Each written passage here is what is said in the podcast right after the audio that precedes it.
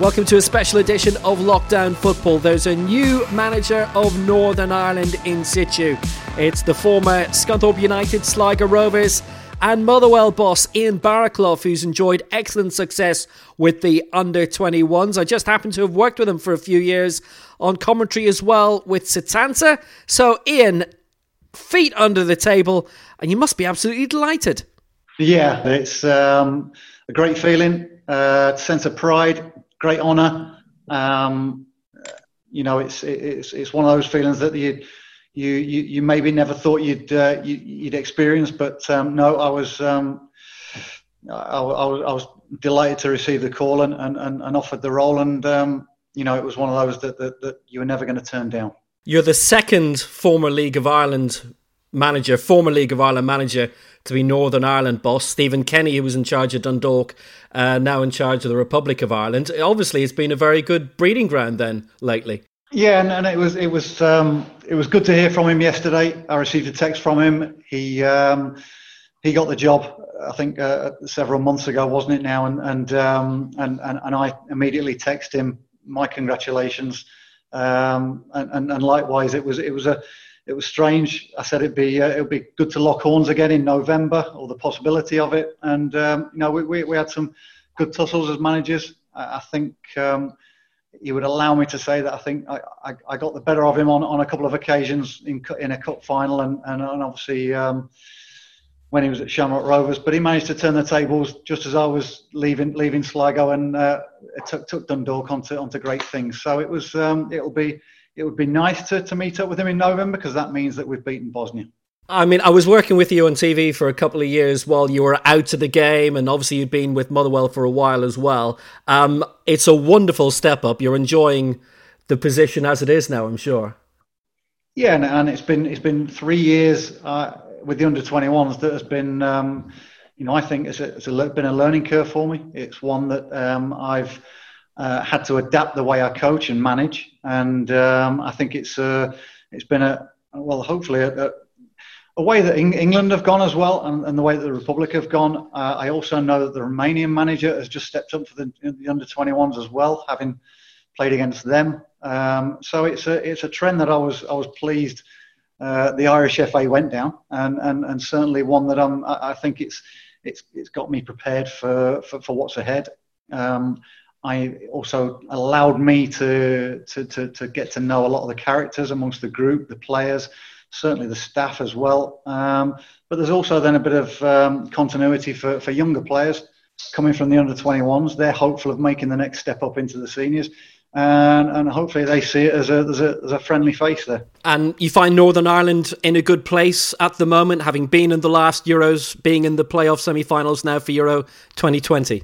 I, I, think I think we're still on a, an upward curve, and and um, you know it's it's my it's my time to to take take over the, the reins and, and and hopefully continue with that upward curve. And, and if that means little tweaks, we, we evolve things, we, we change things as we go ahead.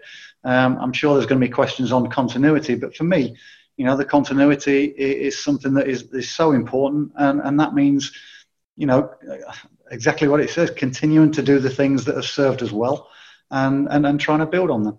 Thanks. Good luck with it. Thanks, Will. So Ian Baraclough, then the new manager of Northern Ireland, Michael Clark joins us across various media outlets: BBC Northern Ireland, Virgin Media Sports, and 98 FM in Lisburn. I mean, it's a great appointment. There were about three or four runners or riders there, and it looked going into the weekend that he was going to be the main candidate because they'd asked him for a response. Yeah, um, I think a lot of Northern Ireland fans are happy with the appointment. Stephen Robinson was the other name that sort of stood alongside him as the front runners, and then behind that you had Jim Magilton, you had Tommy Wright, and I think um, and Kenny Shiels, obviously, who emerged at the last minute and maybe was a surprise entry despite his fantastic credentials throughout his career, the current Northern Ireland women's manager. But um, Ian Baraclough has done such a phenomenal job with the under 21s. He definitely deserved to be included, and it was uh, it, it, kind of felt like those two, him and Robinson, were always uh, the two favourites. So in the end, maybe his close working relationship with Michael O'Neill added to the fact that he's Northern Ireland's most successful under 21 manager. Um, really helped just stick his nose in front because Northern Ireland at a time at a time in their football history where they're probably needing to get more young players into that team and are aware that some of the key figures in the squad, like your Steven Davises, are not going to be around for two or three more campaigns. So why not get the guy in who's already got big results with the young players and, and give him the reins and let him run with them? And this continuity as well. He's been involved with the Northern Ireland Football Association now for something like three years. He knows the scene inside out. He knows the players who are coming through. He does, and that is going to be a massive part of it. I think it's 10 or 11 of the players that he's managed have gone on to make their debut for the senior team since he took over the under 21s. And um, that record speaks for itself. And he was able to have that incredible Euro 2019 qualifying campaign where Northern Ireland narrowly missed out, finishing behind Spain in the group, but amassed 20 points and won in Spain, which is you know, in itself probably an unthinkable achievement. They lost 5 3 Northern Ireland at home against Spain in what was a real barnstormer at Shamrock Park. But to go out to Spain and win was even more incredible when you look at the quality that goes throughout that Spanish side. And those players, those young players that are now part of the senior setup, seeing him get this job are thinking, we've already won things with him. We've already have defied odds with this manager. He's going to be able to help us do that again. And it's a different scenario, isn't it, for him in a way, because he's replacing a guy who has been very successful and just the way everything's been delayed with coronavirus has had to leave prematurely to his own plans. Normally, you replace a manager who's had a really bad spell, everything's down, and you need to pick them back up. Actually, the mood's pretty high. People know him already, so he's stepping into a good environment, and he'll be hoping to use that to his advantage and it was most wins ever in an under 21 qualifying campaign for Northern Ireland, having not won a single game in the previous one. It's the most goals they'd scored in a qualifying campaign. People obviously love his football up there then.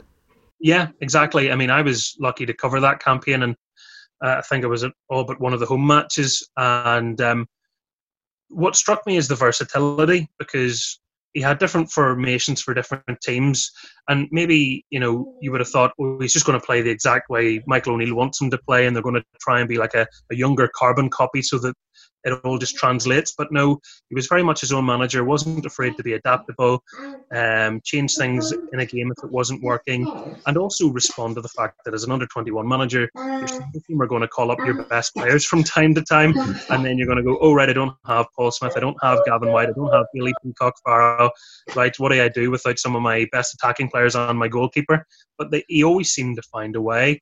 Um, the most recent campaign with them hasn't been as good, admittedly, but they're in a tough group and probably it's a mixture of he was trying to rebuild in there. I think the record was two draws and three defeats. So, you know, people were wondering what inverted commas the problem was. I'm not sure that there necessarily was one, or the draw against Malta, which was frustrating. But um, I see it as a very positive appointment, and I think it's something that um, people can be excited about. And he's obviously managed in the Football League in England. He's managed in the Scottish Premier Division. He's been hugely successful in the League of Ireland, winning pretty much every trophy that was available. And he's still really young, so it looks like every positive factor is is in his favour. Yeah, I mean, the fact that he's already worked with the Northern Ireland first team before and he's come in and worked on sessions, that he knows the coaching staff, he's keeping uh, Jimmy Nicholl on, for example, which um, I think is a really smart move by him when you look at everything Jimmy Nicholl's achieved in his footballing career, let alone his coaching. To have someone like that there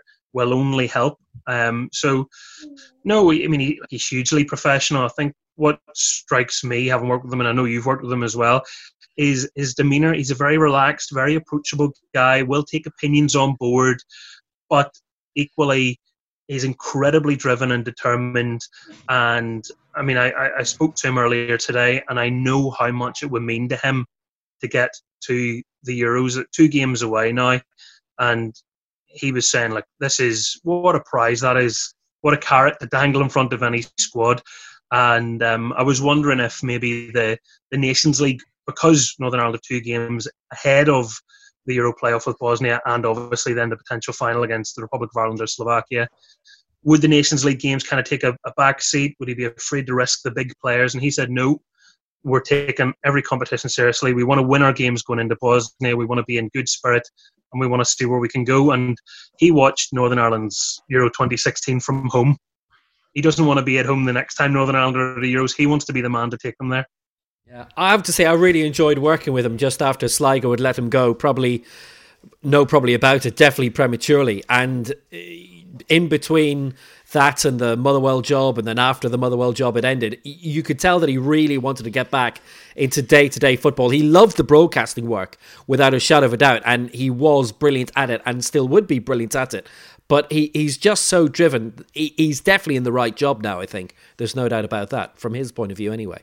Yeah, and I think he's going to be um, a guy that for anyone that maybe didn't have as many dealings with him, who, who weren't as hands on with the under 21 side, now that he's in the senior setup, I think he'll win a lot of friends quickly. Now, you know, football is a business as well, so uh, we we can't just pretend it's all going to be pally pally. At, at, times, I'm sure he's going to be heated, and, and, that's what we have to expect. But what I like about him um, is he's very clear about the character that he wants the team to have, and um, I'll clean this up. But uh, he's a sign that he likes to hang up, saying "No Richard heads" might not be the exact phrase in his dressing rooms, and that is what he expects. You know, we're dealing with people that play for big clubs, but no egos. Leave those at the door. This is a collective, and I think, in fairness, that is something that Northern Ireland squads have not struggled with previously. I was talking to both Niall McGinn and Liam Donnelly, and you think of the battle that they've had in the SPFL with their respective clubs, um, Aberdeen and Motherwell, and they're always able to leave that at the door when they go for international duty. And I think Liam Donnelly had a little bet running with Niall that, you know, we're going to finish above you, don't worry about that. And, um, you know, probably not the way either of them had planned their season to finish. But the fact that they can keep the friendly rivalry and come into a dressing room shows you that there's a good spirit in there anyway. And that's Michael O'Neill's hard work. And um, Ian Baraclough, who, I mean, anyone that went to functions where both managers were at, they were always beside each other, they were always talking, they were always expressing their ideas. Um, and that's exciting because he's he's obviously picked Michael O'Neill's brain, and Michael O'Neill's a you know a hugely popular manager for Northern Ireland fans for all that he's achieved. That's you know stating the obvious. And Ian Baraclough seems like a natural successor. And um, from speaking to Liam Donnelly, because obviously he plays under Stephen Robinson, I, I had asked him, well, kind of what's the difference? And that's, I guess, what a lot of Northern Ireland fans are wondering: what's the difference between the two? What what put one ahead of the other? And Liam's answer to me was, do you know what? They're pretty much the same in terms of they're very analytical, very tactical, very specific. It's probably slightly a personality thing. And Robbo's maybe a bit more intense and Barra's maybe a bit more laid back, but that's all there is to it. So to be honest with you, I think Stephen Robinson could have done a brilliant job here too, had he been selected. So um, Northern Ireland and the IFA were in a great position where they had a few good options, not just two. But um, Ian Baraclough is the one they've gone with. Yeah, there's something that he mentioned during the uh, main press session earlier today at Windsor Park that Michael O'Neill had said to him, you, would better get ready for the top job and stuff like that, which he took to be, you know, just a joke, a quip, and so on, a throwaway line. Uh, do you think Michael O'Neill might have had a little bit of influence um, before he left just to say, I'm departing, but I'll tell you what, he would be a very good choice to succeed me? I wouldn't put it past him. Michael O'Neill is a very shrewd operator, and if he has an opinion, he's not behind the doors about it, um, for better or for worse. And I think that he's obviously built up a good relationship with Ian Baraclough, and he produced the goods. You know, he was getting great results and churning out these players. And Michael O'Neill was calling under 21s up who were ready for the senior squad. I don't know how much more of a ringing endorsement you would need than that. Um, when Ian Baraclough's handing them up, they're not coming back down. So he obviously wasn't wasting Michael's time saying, "Come look at this guy. I think he's ready." And then they, you know, floundered. They were ready to take their chance, and a couple of them uh, took it in ways we couldn't imagine. You know, Gavin Whyte scoring on his international debut with his first touches, um, stuff of fairy tales. You know, when you think of this as a, a guy that came through the ranks in the Irish League, and people were wondering what would he be like across the water, let alone what would he be like as an international footballer? So um, they've both had their part to play in his success story. So um, no continuity is the word that's been probably mentioned almost to death today, but there, it's it's clearly been mentioned for a reason because they they do see it as the perfect continuation of both managers' successful work. Thanks, Michael. So when it's Northern Ireland against the Republic of Ireland in the uh, playoff final, we'll have you back on. But until then, thanks very much. I look forward to it. So that's it for now. The regular edition that was due to go out this morning, actually, a remarkable interview we did 9 a.m. Monday morning with Yann Kermorgant. That's coming out tomorrow. In that, you'll hear about how he lost four years of his life through leukemia, how he went into professional football at the age of 24, and how his playing career in England was almost ended after a couple of months because he was frozen out by a lot of the rest of the squad at Leicester City. And hopefully, you can join us tomorrow for that. But until then, from this special edition, it's goodbye.